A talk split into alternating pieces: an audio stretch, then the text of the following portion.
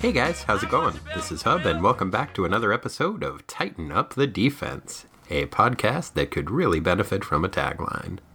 I hope you're all enjoying the festive seasonal holiday of your choice. I know I am. I believe today's actually the solstice, so, uh, hope all you druids that are listening are having a nice time with that. Yeah, but if not, then, you know, enjoy whatever festive seasonal holiday you like. Oh dear. It seems as though I've become part of the war on Christmas. You guys, did you know there's a war on Christmas? Because there totally is. Yeah, because if you go outside, you've noticed nobody's celebrating Christmas because of the war. I gotta say, the war on Christmas seems to be going about as effectively as the war on terror and the war on drugs and the war on poverty. Maybe we should stop declaring war on things it doesn't seem to be working that well. It's almost as if war is not the answer. You know, unless the question is what begets more war. Or maybe we should start doubling down on the effect of this doublespeak type thing and like declare war on things that we want to thrive because that seems to be the effect that it has. So, let's cancel the war on drugs because uh I don't know if you guys have been paying attention. Drugs are doing pretty good. But maybe instead of that, we could declare war on more comics being drawn by Kevin Maguire. Because I think that would be fun. Or we could declare war on Patrick Rothfuss's new novel coming out. Or we could declare war on oh, I don't know, serious things that we would like to have happen. But let's take advantage of this uh this double speak shit and really uh you know, get some stuff going here. Yeah, Fingers crossed that the currently being waged war on civil rights goes as well as all the other wars. Anyway, I'm gonna kick back and enjoy my warm seasonal cup of platypus eggnog, spiked with just a tiny hint of platypus venom. And without further ado, let's ado this. Oh, and stay tuned after the show for a special Christmas song by friend of the show Walkin' Fuss, who does the outro music for us, and Marcus Reynolds. It's a song called DIY Christmas that came out last year, and I love it. And so you guys should stick around and check it out. It'll be after the Hostess Fruit Pie Theater. All right. Thanks, guys. And thanks, Walkin' Fuss and Marcus Reynolds. Great job. Today's synopsis rhyme is submitted by Zane Kipfmiller. Hi, Zane. If you're making money selling tons of blowfish, you'll probably make a million selling this synopsis. Thanks, Zane. I couldn't really figure out how to make blowfish and synopsis rhyme, but I do enjoy it as a synopsis. Zen Cohen. Thanks, Zane. New Teen Titans, number 5, March 1981. Trigon Lives. Written by Marv Wolfman, drafted by Curt Swan, with inks by Romeo Tanghal. New Teen Titan roll call. Robin, Kid Flash, Wonder Girl, Beast Boy, Raven, Cyborg, Starfire. Previously in New Teen Titans. An extra dimensional antler headed Uberdouche named Trigon wants to take over the world so he can eat it or some shit, but sexy druid bird lady Raven thinks that would be bad. She asks the Justice League for help. They detect that Raven is genetically evil and decline to help her. They also start attacking the space wizards who are trying to keep Trigon from coming to Earth. What dummies! Raven forms a new team to stop Trigon and counter the JLA's wizard fighting. Maybe you've heard of them, the New Teen Titans. Trigon makes an Earth scientist into a glass-domed ponytailed telepath named Simon with a P and uses him as a cat's paw to form a team of villains called the Fearsome Five, who are not an old-school rap group, to fight Raven's team. The FF beat up the Titans a couple of times, then Simon mind controls the Titans and has them fight the Justice League for some reason, which is weird because the Justice League was unwittingly helping Trigon already. The Titans fight the JLA until Raven shows up and frees them from their mind control. She tells them to stop fighting the JLA and they do so. Hooray! Then she tells them to start fighting the JLA again, so they do so. Hooray! The teens fight their mentors to a standstill, but Trigon manages to break through a dimensional barrier that had been keeping him out of our universe. He says he'll be popping by soon, but first he's going to send his hype man Goron to pre-wreck the planet for him and get things set up just the way he likes them. The Titans call the League a bunch of fuck-ups, but the League says, oh yeah, well at least we weren't hypnotized into falling in love with Raven like Kid Flash was. Oh snap! The team expects Raven to deny these allegations, but no dice. They feel betrayed and storm off, leaving Raven alone on the weird asteroid rock that she goes to at Trigon. Gadzooks! How long will the Titans hold a grudge against their emotion manipulating bird lady buddy? Will the Justice League see the error of their ways and help their proteges save the planet? Does Goron still look like a giant toddler made of turds and bad intentions the way he has in the last two issues? Stay tuned to find out. Okay, so About three or four pages. Nope. And oddly, no. He looks more like a beefier, douchier Mr. Tumnus from The Lion, the Witch, and the Wardrobe. Weird, huh? After her teammates head back to their tower, Raven sticks around to yell at Trigon's disembodied eyeballs. Bad move, Raven. The four eyed, antlered asshole in question responds to Raven's yelling by sending out the Jerome to his Morris Day, the Spliff Star to his Busta Rhymes, the Farnsworth Bentley to his Puff Daddy, Goron. Gotta say, Goron's arrival's a little anticlimactic. When he had been discussed in previous exposition scenes in some of the earlier issues, he was drawn at least Godzilla, if not Galactus sized, with a giant head, wizard eyebrows, and was described as mindless and unbeatable. When he shows up now, he's like 8 feet tall, which is pretty big. Uh, he has miniature Trigon antlers, and like I said, he looks kind of like a malevolent Mr. Tumnus. He also speaks English and talks sort of like a henchman in a kung fu movie. Still, he's pretty strong and appears to be more than a match for the pacifistic Raven. She sends her astral bird form to go beg her teammates for help. The Titans are skeptical, but mostly agree to give her the benefit of the doubt and save her from Goron. Mostly. Kid Flash needs a little extra convincing, so Cyborg hangs back and uses a little reverse psychology on the Junior Wizard of Wiz and is like, Yeah, you'd sure be double plus unsad if the bird lady got all dead, huh? And Wally's like, dang it, and zooms off to help out his buddies. Aw, nice work, Cyborg. The sextet of superheroes arrive just in time to rescue Raven. They use the secret weapon of teamwork to take down the Tumnus looking Trigon toady terrorizing their teammate. Hooray! The teens start celebrating, thinking they've saved the world, but Raven says, Wait, you guys thought that dude was Trigon? No, no, no, that was just Trigon's Farnsworth Bentley. You still gotta fuck with the actual P. Diddy. By which I mean Trigon, not the actual P. Diddy. Although I would totally buy a new Teen Titans versus Sean Puffy Combs comic. Oh, oh man, or the Titans versus a team of hype men, just like Jerome, Farnsworth, Spliff Star, Flavor Flav, and I don't know, Ben Carr from the Mighty Mighty Bosstones. Yeah, it'd be a fearsome five I could really get behind. Anyway, Trigon figures the crowd is warmed up enough and struts into our dimension yelling how he's going to wreck the joint. He also drops the knowledge that Raven is his daughter, which I think is supposed to be a big reveal, but come on, we, we all saw that one coming. I guess the Titans must have scooted off back to their tower because Trigon's alone with Raven. She shows a lack of filial piety as well as a surplus of chutzpah and tells Trigon to knock it off and go home. The antlered world eater declines, and Raven pops off to reconvene with her teammates. Just as well, because Trigon has some house cleaning to take care of. He summons his underlings, Goron and Simon, before him, and takes them to task for sucking so bad. Then he vaporizes them in a way that kills Goron, but I guess doesn't quite kill Simon, but still definitely vaporizes him. Just sort of non lethally breaks him down to his component atoms. Fair enough. I gotta say, vaporizing your employees seems like it is a pretty serious HR violation, but I kinda get it. Those guys sucked.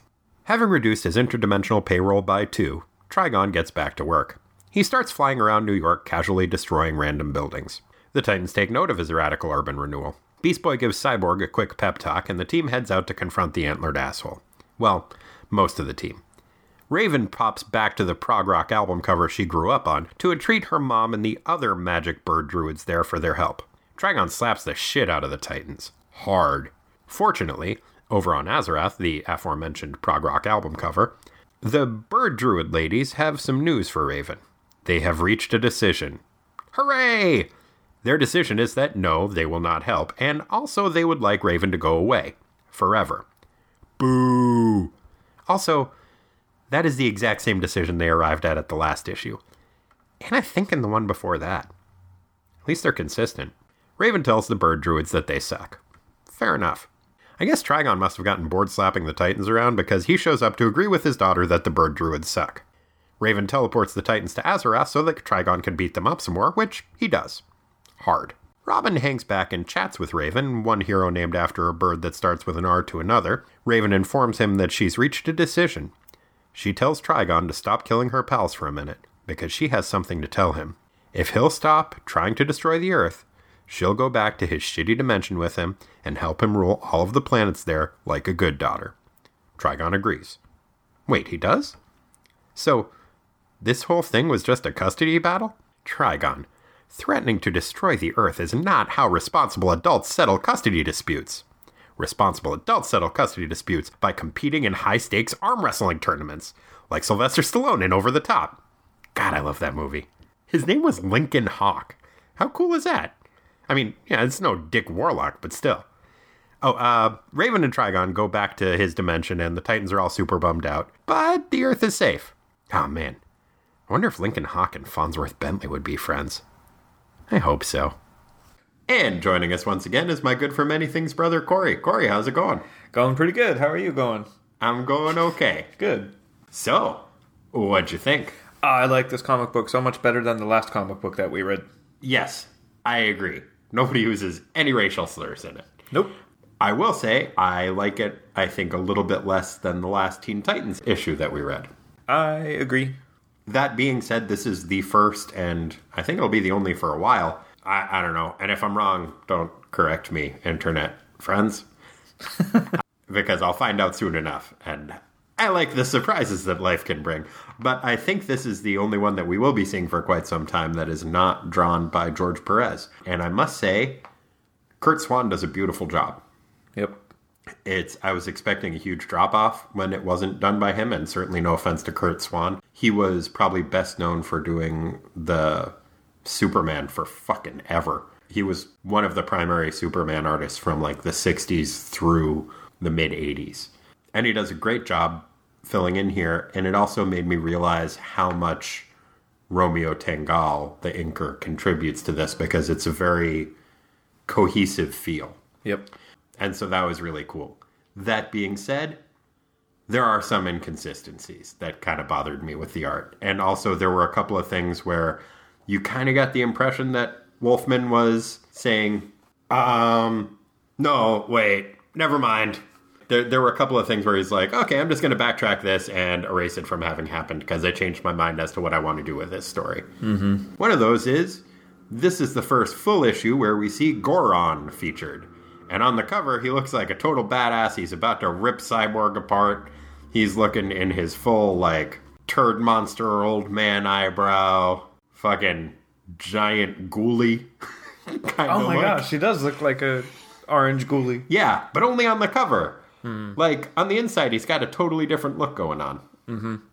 The proportions vary Yeah. a lot with him and Trigon too. Yeah, I was super disappointed when Goron first showed up because we've been given this build up that it's like he's the fucking warm up act for Trigon and he's basically going to trash the whole goddamn planet. And then five teenagers beat him up pretty easily. Mm-hmm. And he is just like the size of a pretty big guy. Or like a bear. Yeah, like a bear. Like he's about as big as Raven and a half a Raven when he first shows up. And it's like, oh, well, I guess this is part of the problem you run into when one of the people you're using as a reference point for someone's size is the Atom, uh, which was in the first time that Trigon that uh, Goron showed up. But also, it just seems wildly inconsistent. And it, it- yeah, you're right. It came up with Trigon too, where it's just like, wait, is this guy supposed to be like super big or just bear sized? Or like Andre the Giant sized. Yeah. Oh, Andre the Giant was the size of a bear. There we go. Good call. Thanks. No problem. Thank you. Sure. But yeah, other than that, what did you think of the general like feel of the issue? It kind of reminded me of you know when you have one of those dreams where you're like, ah, I've almost solved this thing. Oh shit, here we go again. Like it had this sense of like repetitive Yeah. to it, where Raven's like, ah, mom, help me fight, and mom's like, no, fighting's bad, and she's like, yeah, but we need to fight. Like there was this really strong thread of peace can only be achieved through violence. Yeah, that was definitely the message that they're trying to drive home, and that pacifists are really just cowards because if you really want peace, you have to fight for it using violence. Mm-hmm. Which is kind of a bullshit concept, but also kind of necessary for superhero comics to work. Yep. Like, there's not going to be a superhero comic in which they use a series of sanctions over a long period of time to keep Trigon from coming to Earth, like with trade barriers or something. it wouldn't be effective. Or just like, oh, I know how we'll really stick it to Trigon tariffs. yeah. Or just like Dove's gonna just show up and start hugging. Oh, man. I think that might work. I think it's worth at least trying because one of two things is going to happen then. Either Trigon's going to get super uncomfortable and be like, um, um, um, Uh, I'm going to fuck off back to my home dimension, or he's going to vaporize Dove. And then Hawk's gonna get mad and beat him up. Hmm, either I way, get vaporized also, probably. Yeah. Trigon's pretty powerful. yeah, I'm fine with either of those things happening. Oh. Do you remember what happened when fucking Lilith collapsed in Dove's arms? Do you remember that Oh, super stoked yeah. look that he got on his face? Yeah. I want Trigon to fucking vaporize that dude. Oh.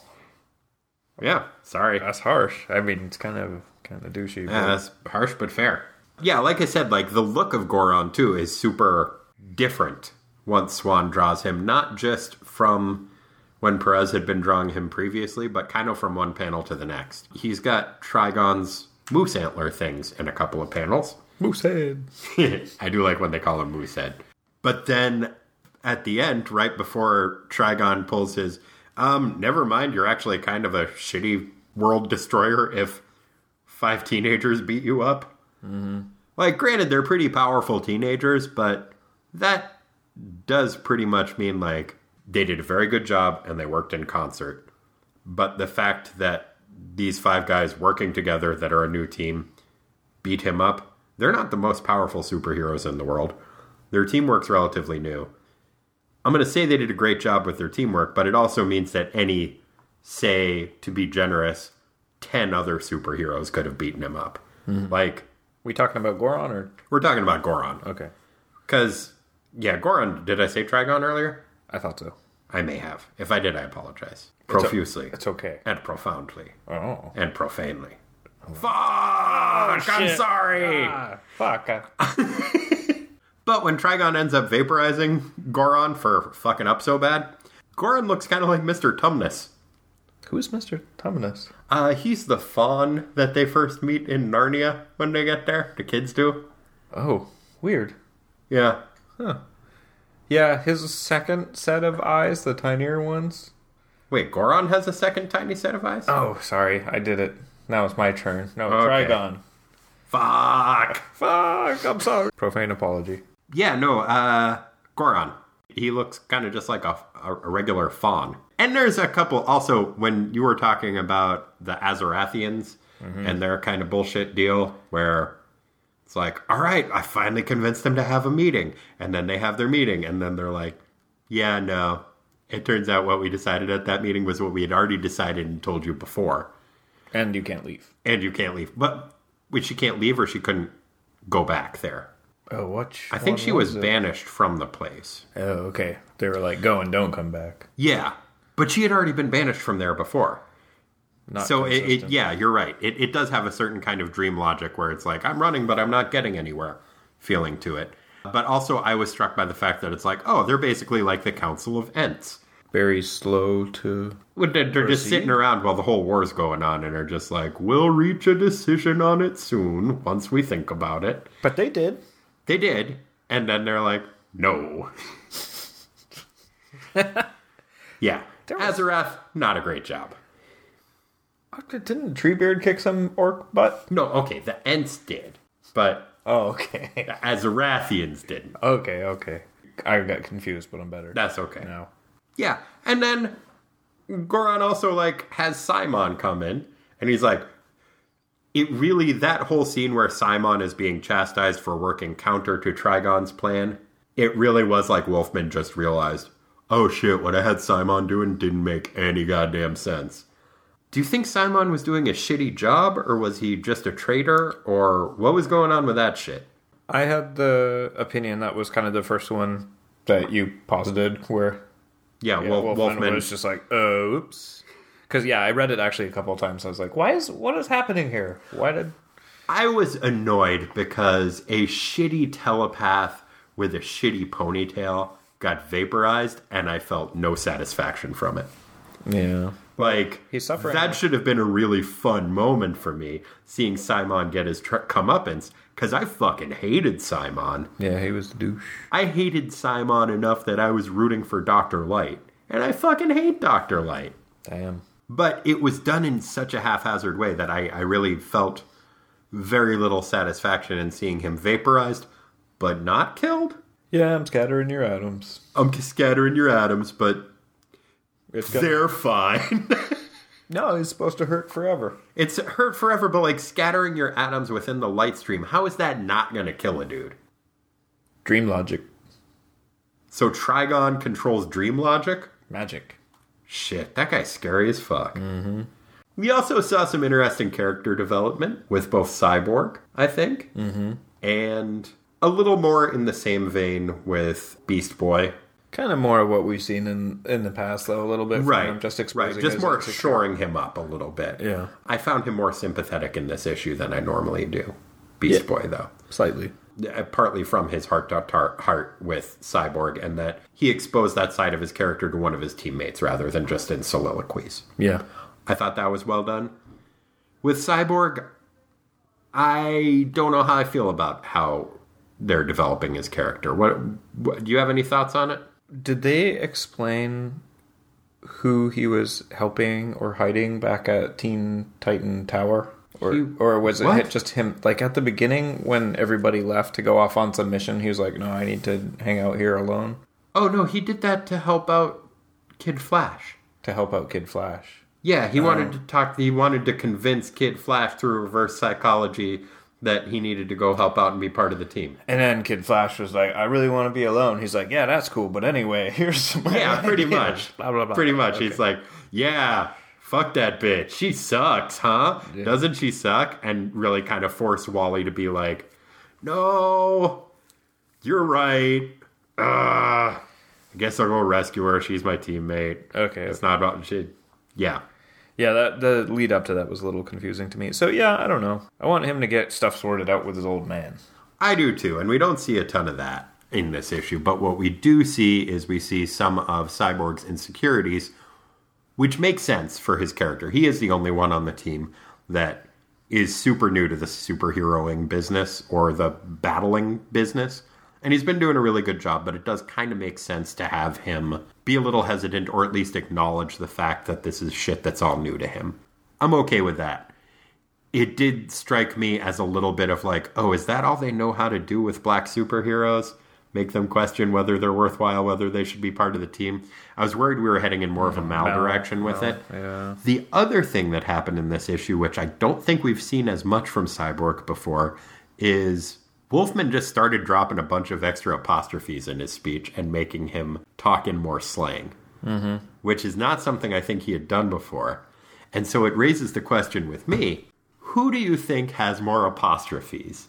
Koriand'r or An alien or a black character written by a white writer? Either way, we're talking a lot of apostrophes, or is he suggesting that Cyborg might be an alien? no, I don't think so. No? Some so just you know some othering going on via via the apostrophe Okay, fair enough. in both uh, categories. Good good uh, question though. Thank you. How do you think they get from place to place? Like there, there is the one moment where Robin finally complains that uh, Starfire is carrying him everywhere. I should get a vehicle of some sort. yeah, I don't know why he said that like such an old man. I know. That's normally the voice you were using for Goron earlier. Oh, that's true.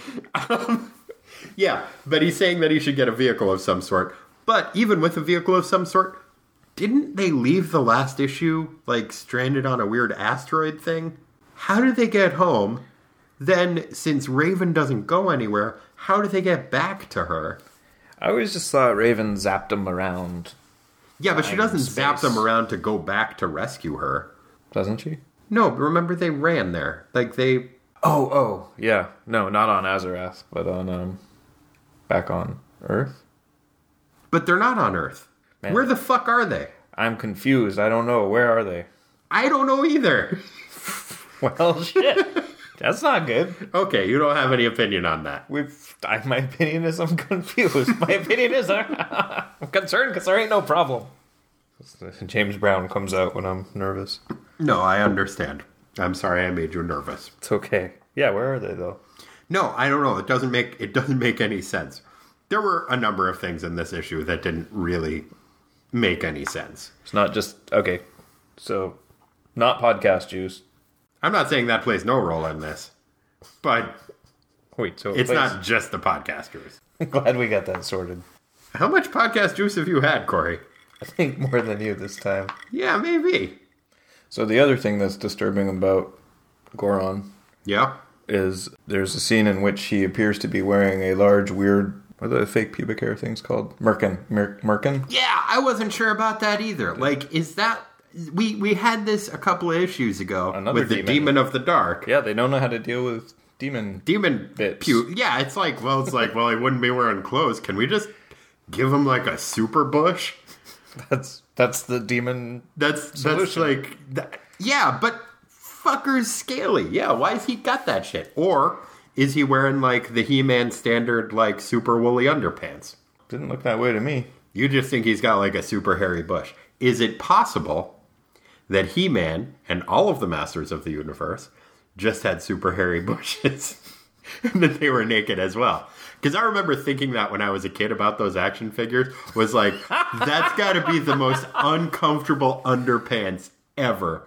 Why would you just wear Itchy underpants fur. made out of wool and fur? That's crazy. Yeah, and then like that metal cross strap. Yeah, and then just like metal suspenders Yeah. holding your woolly underpants up. That is some bad, bad costumes. it's terrible. Ah. I, I guess I don't know. I don't know how shit gets done on Eternia. They clearly had clothes. Like they, even if they were wearing shit like fucking Teela's metal bikini, King Roderick had a full set of clothing. Mm-hmm. Maybe it's just the transformative because when He-Man's uh, Prince Yeah, Prince Adam's wearing a full fucking set of clothes. Prince Man gets clothes, so Is it possible that magic and fashion. cloth are completely incompatible?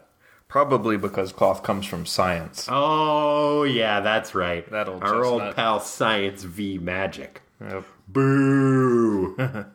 Boo! C minus Eternia. Hmm. Come back when you got some clothes That don't suck that don't suck. I mean, or chafe. yeah, that's true. That would be more chafing than. Yeah. Unpleasant. Speaking of unpleasant, you noticed a couple of times when we were going over the comic that I was giggling perhaps more than I normally giggle. Childlike, one might say. Well, there are several times in which Wally is having a conversation with Robin where he refers to Robin by his first name a lot. oh, I wrote that down. It really sounds like he's calling him a dick, but there is also one particular line that I fixated on and kept giggling, in which punctuation is so important. But the first time that I read it, I read it with the wrong punctuation, so I had Wally saying, Don't give me that garbage dick. Nobody wants that. It really cracked me up. Put that thing away. Ah, I don't want that garbage dick. that was really funny to me because I am a child. Or at least I was bitten by a radioactive child and have this proportional strength and powers of a child. Oh, Mostly just in a sense of whimsy. Eh, really, there are virtually no crime fighting capabilities that would go along with these powers. nope. But I did find that line super funny. Yes. One thing that I was struck by was the inconsistency in Raven's powers, which she defines in this issue, perhaps as for the first time, as being empathy. She is an empath. She has empathy based powers. Those empathy based powers seem capable of doing anything. They are treated like Magneto's powers in like a Silver Age comic, where it's just like, oh, I can use them to hypnotize people because magnetism. Yeah, there's a scene in which she fills the rest of the Titans in on all of her backstory through empathy.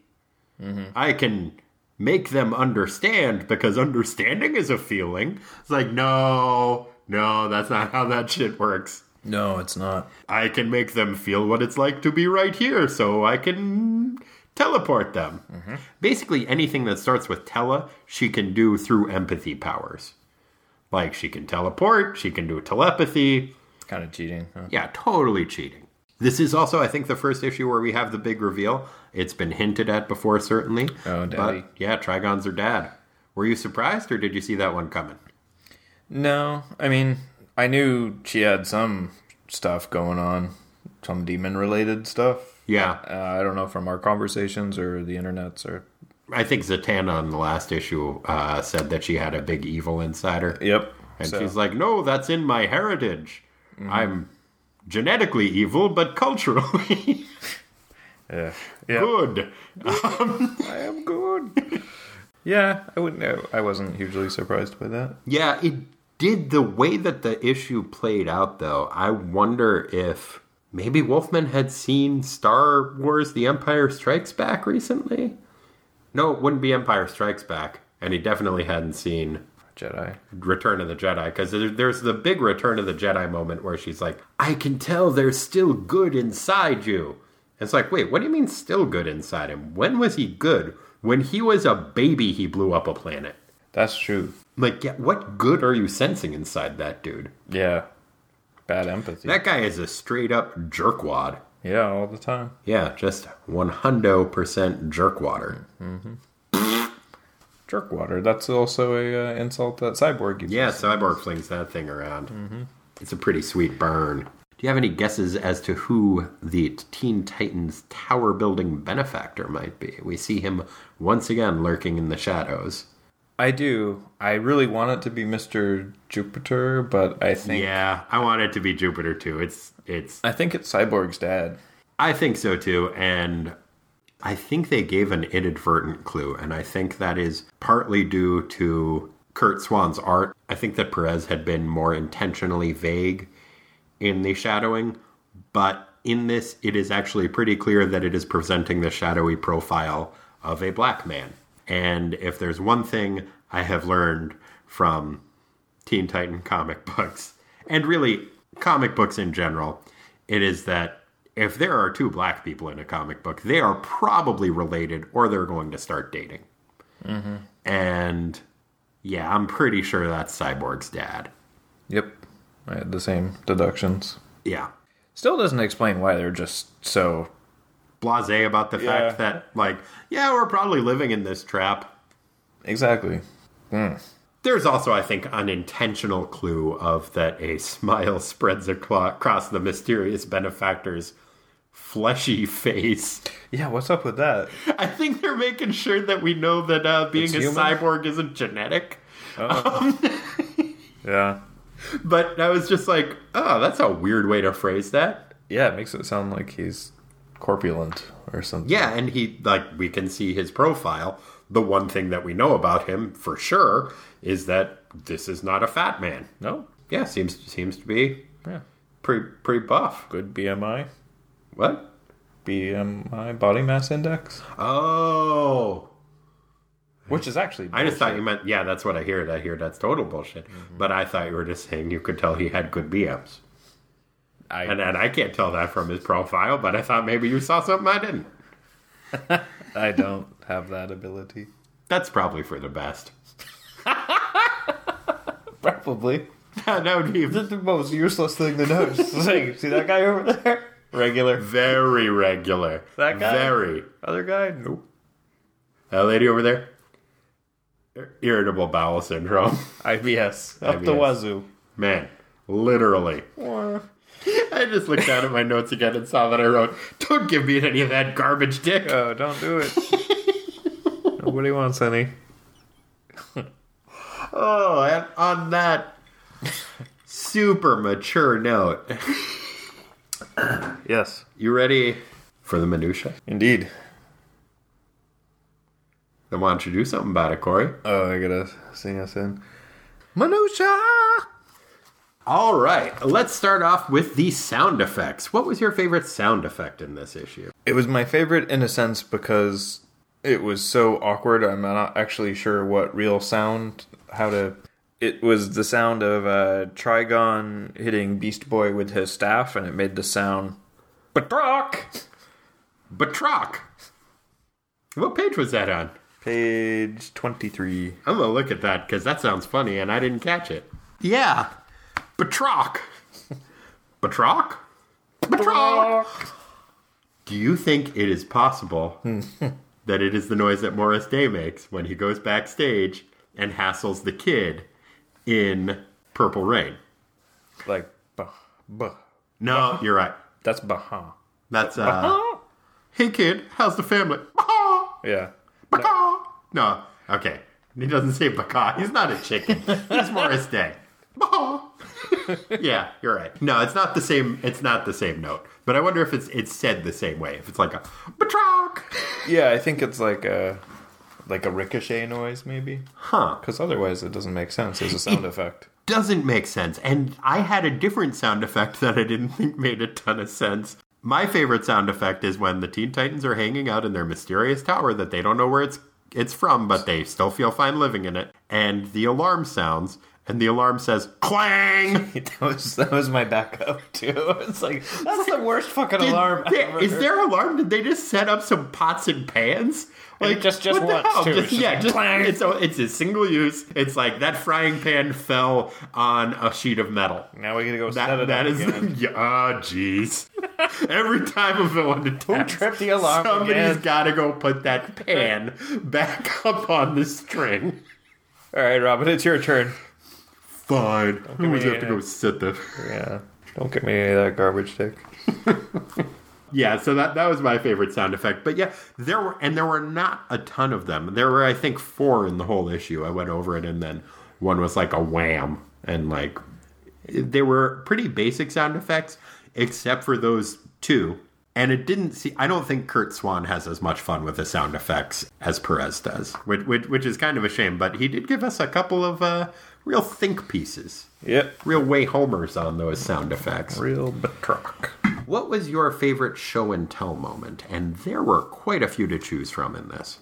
There were quite a few to choose from. My favorite, which I think was the the first, it was the first. It was on page one, and it was Raven stating to herself as as the Titans are walking away from her after her big lies, saying, "It's no use. They turn away from me." That is pretty blatant. My my two, they were both Trigon related.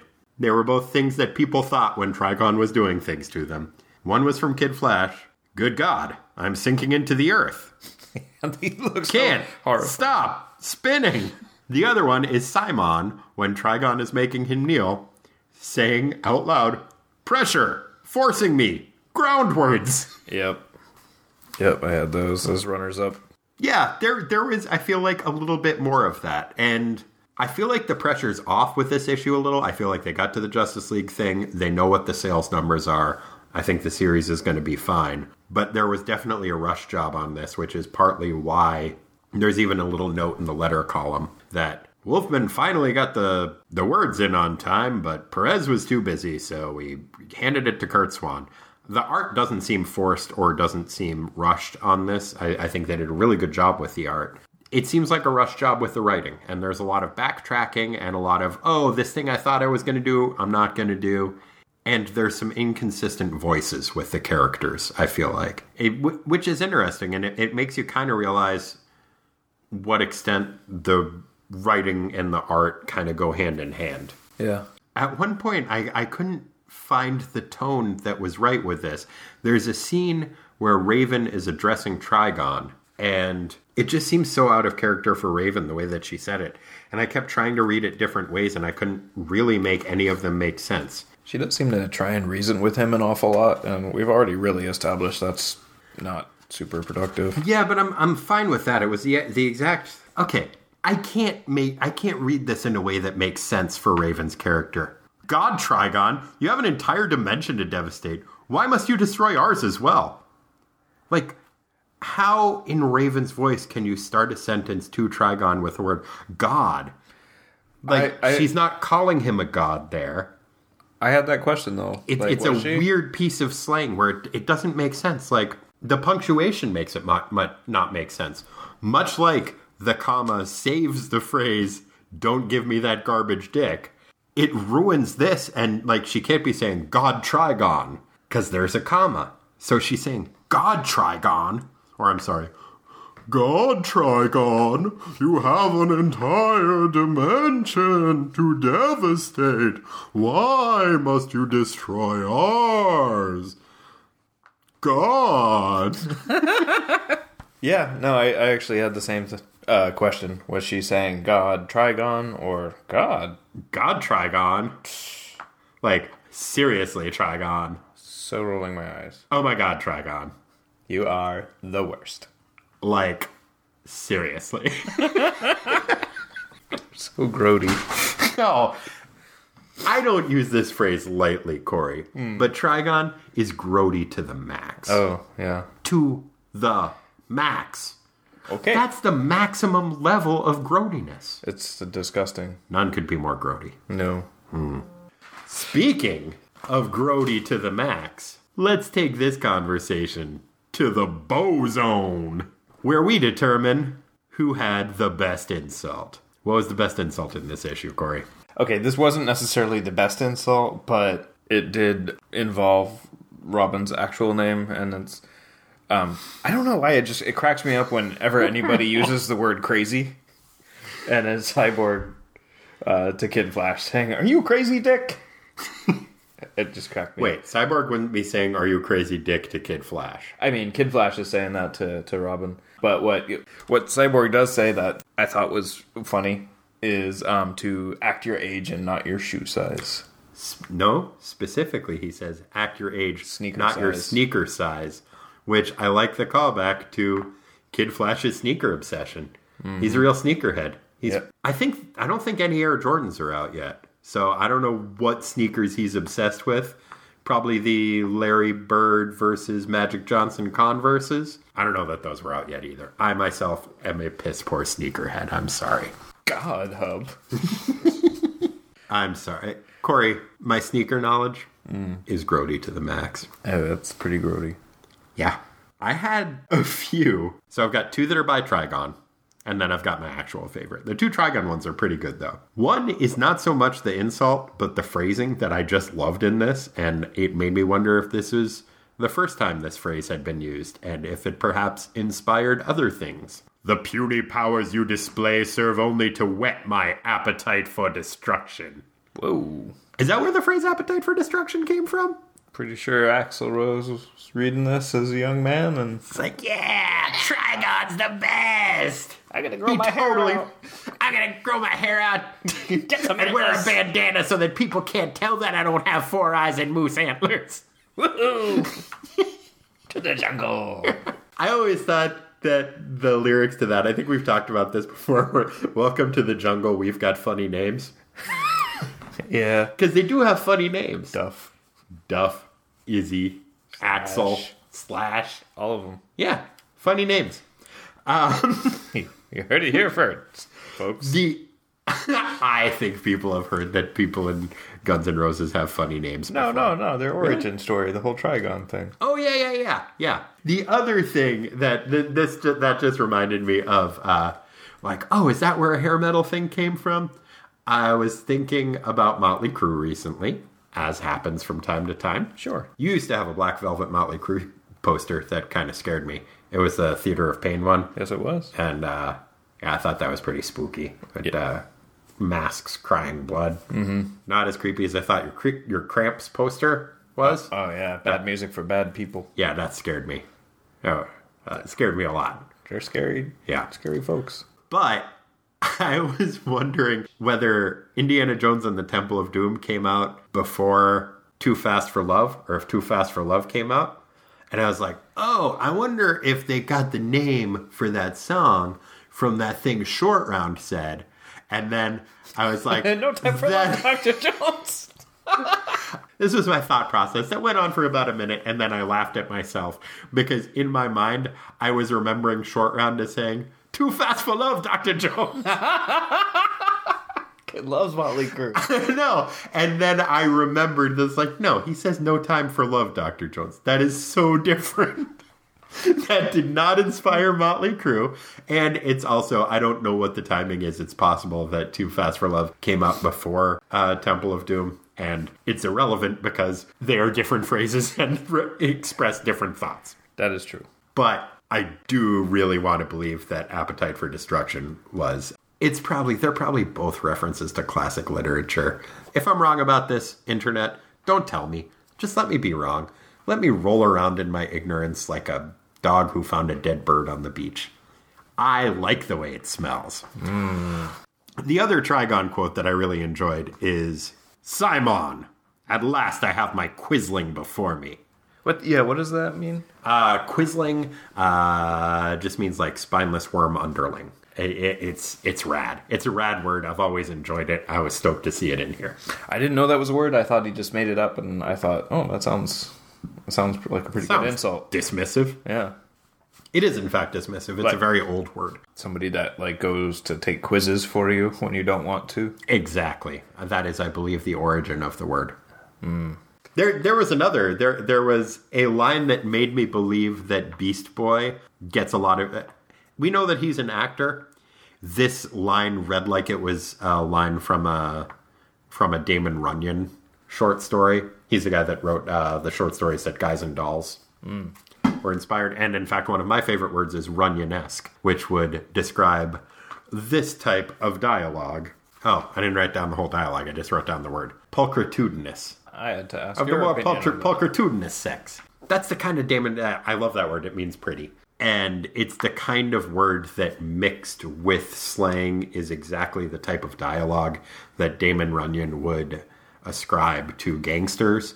And that idea is still with us when certain people write gangsters. There's a character in some of Frank Miller's Daredevil stuff. Most of his mob characters end up talking in very Runyon-esque dialogue, which I really appreciate. But I really enjoyed the use of the word pulchritudinous, which I am probably mispronouncing. It is a word that I think I have literally only ever seen written down. But good word. I feel like I saw it written down for the first time in this comic book. That may be the case. Have you read many Damon Runyon short stories? I have read exactly zero of them. I'll have to. Uh, I would recommend at least doubling that amount. Hey, my math's not very good, but I get your. I see what you did there. Yeah, I made a math joke. Because I'm cool. My favorite insult, and the one that really took me into the bow zone, is Cyborg saying, Hey, jerkwater, if you're hungry, how about sucking on some laser blasts? Woo! Burn! Hey, Corey, did I just have a stroke? Because I smell toast. Oh damn. Uh huh. Yeah, that was pretty good. That was a that was a good one. I like that too. Yeah. Did you already had yours? Yes. I already had mine. Um, other than that, I also appreciated when Cyborg, who was kind of on a roll with the insults this issue and in general, calls Trigon Moosehead. I like it when he calls him Moosehead. I like it when he uh, says that somebody should lock Beast Boy in a safe. Yep. That's very specific, and it made it seem like he had maybe thought that one through a little bit. Yeah, I could- totally can empathize with that. I'm not even Raven. All right, so sartorially speaking, hmm, what do you want to talk about? I feel like there wasn't a lot of change from past issues in this in terms of outfits to talk about. That's true. And I voted for Trigon in in the past because he's got a pretty dope get up. So I went for a variation on that, and it's what I call uh, Trigon as George Clinton in the sky Oh, okay. on page one. Now that's an interesting choice because in that you cannot see anything that Trigon is wearing. He is a shadowy figure. Yeah. You just thought he looked kind of like George Clinton. Yeah, which made me think he's cool. Okay. That's not really a fashion choice, though. I, I mean, I guess appearing as a cloud of smoke is a fashion choice, which I do, you're right, I do have to believe that is how George Clinton generally appears. My choice is also Trigon. I feel like we get a little bit more detail in his outfit, his showgirl style outfit that we commented on before. It's a sweet loincloth that has, I think, a stylized picture of himself on it. what? Take a look at it. Those look like some moose antlers. Oh shit! Yeah, it's got like a buckle, kind of where his It's- stick would be. Yeah, with his, with with the his face on it. That is a crazy look. Damn. Yeah, it's a stylized, cartoonish version of Trigon, I think, is carved onto the front of his loincloth, which made me realize a couple of things. One, that is like taking the gargoyles, like, ring with your head on it, mm-hmm. Like times 11, mm-hmm. which just shows a lot of chutzpah Indeed. and I appreciate that. The other thing it made me realize is Trigon has a line in this that is none of my other children survived. Mm-hmm. When he's like, "Yeah, Raven, you can come rule the universe with me." I think one of his other children may have survived and somehow made it into this dimension and started selling motherfuckers Hawaiian Punch because that belt buckle looks kind of like Trigon It looks a lot more like the Hawaiian Punch spokesperson, uh. Punchy, who also appears to have moose antlers And likes to smash. and likes to destroy things. Hmm. I think Punchy is Trigon's illegitimate son. Oh shit! Yeah. Damn. We're through the looking glass here. Wake up, sheeple! Punchy is Trigon's illegitimate son! Oh. Stop drinking Hawaiian Punch! It's going to allow him into our dimension! So, His name is Punchy. yeah, his name's Punchy. you know why? Uh, Because he likes to punch. yeah. Yeah. Every issue has a Speedy, the worst of Teen Titans. But every issue also has an Aqualad, the best of Teen Titans. Corey, in your opinion, who is this issue's Speedy? This was actually tough because of the real kind of emphasis on teamwork Uh-huh. makes the dream work. That's like, true. Everybody did their best to pull their weight. That's true. If I have to kind of rank the combat effectiveness, I guess, of the individual You can rank them by any criteria you see fit. I gotta say, Beast Boy did amount the least amount, in my opinion. That does seem to be the case. In, in terms of sheer combat, when they have their one big success, taking down Goron, it does kind of seem like he more or less sat that one out. Uh, and, and he asks, like, what do I do, Robin? And Robin says, get out of the way. Yeah, it's just It's like, oh, Yeah, fuck right oh, off. Okay. But I really appreciated the little pep talk that Beast Boy hung back and gave to Cyborg. Mm-hmm. I think that I have to give it this issue. You're right, it was tough because it is a generalized teamwork thing. At the end, when they are fighting Trigon and sacrificing themselves really clearly, just like, no, we know we can't beat this guy. We know we're not powerful enough, but we're still going to go down swinging. Robin just kind of sat that one out. Now, I know he doesn't have any superpowers, but dude could have at least flung a couple of batterings. But he's like, no, you guys all fight. I'm going to maybe talk to Raven's mom over here. I'm the leader. Um, yeah, um, good, good job. Nice, nice hustle, guys. Wait, way to be.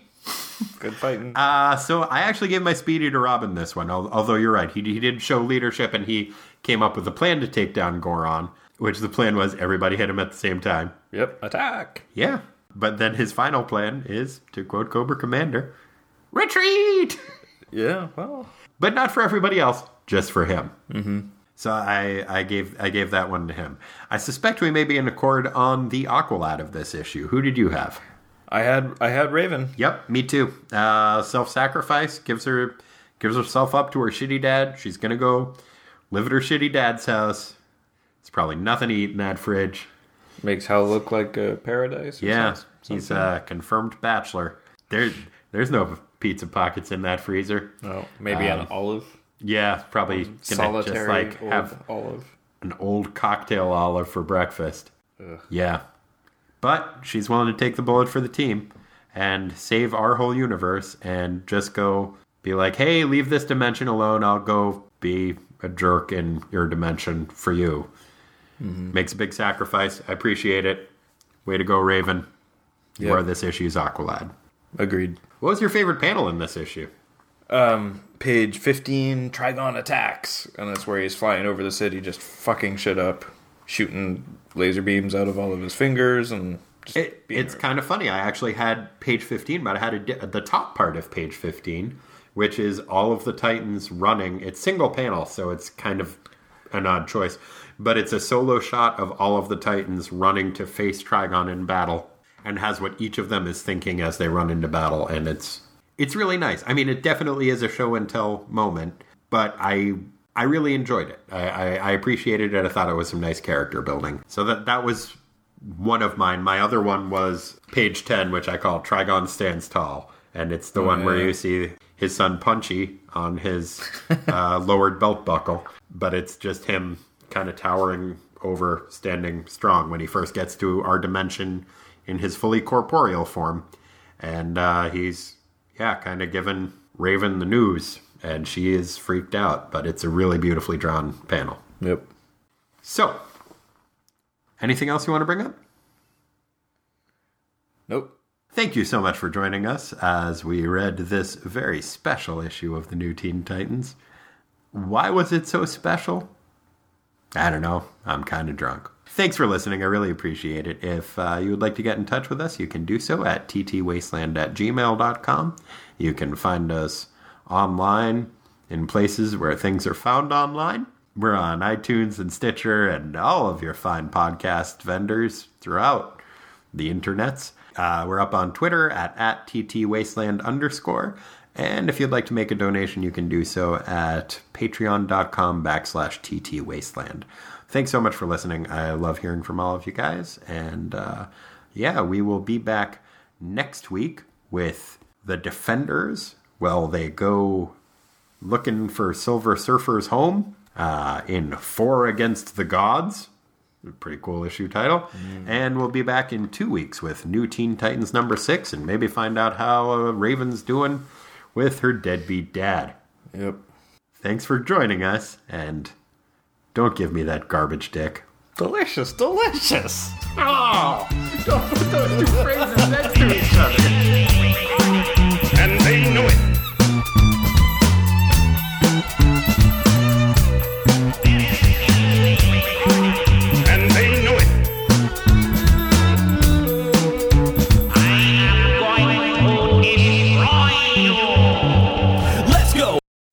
Superman in Superman Saves the Weather Satellites.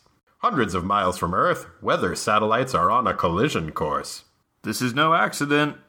Someone's programming a disaster in space.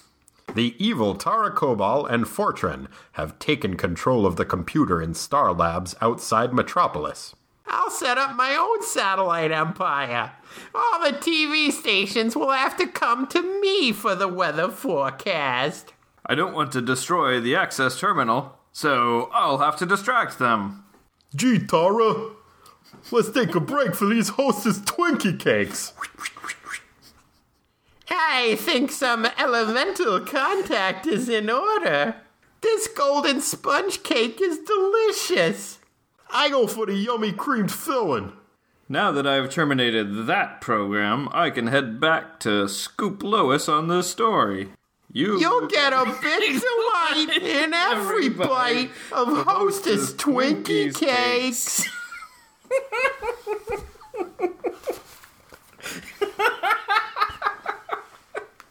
Oh, that Tara. She's beautiful. Oh, shit.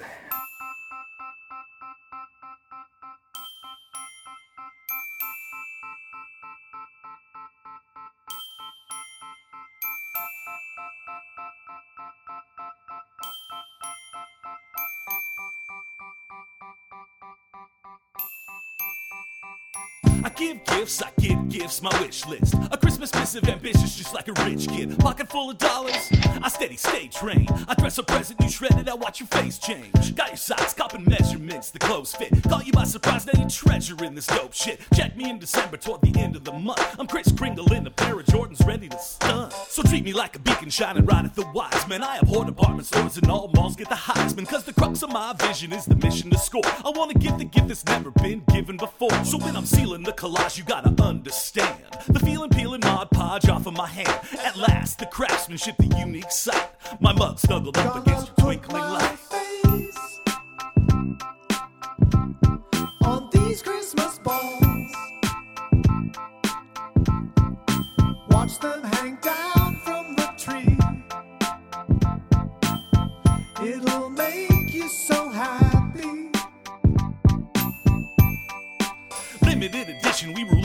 So, competition gifted, and I'm about to win it. Yo, I got beef with commercial last Christmas gold leaf. I'm camping by a lamp and weaving wreaths. Take me to town, don't even bother. I got 40 presents up in here now to please any father. Dark day when you parlay the hard way. Got your lady a gift card, hey, from Tarjay. Man, I wouldn't touch that gift. Me neither. You should pick her something crazy to say that you need her. Take it, place your face in some vacant space. So encased in paste, you'll say this J was laced. You'll get once a year. When these punks wanna substitute junk for cheer. Quit the listless gift giving, let it sit on the shelf. You wanna have a bitch in Christmas shit, do it yourself. Face on these balls.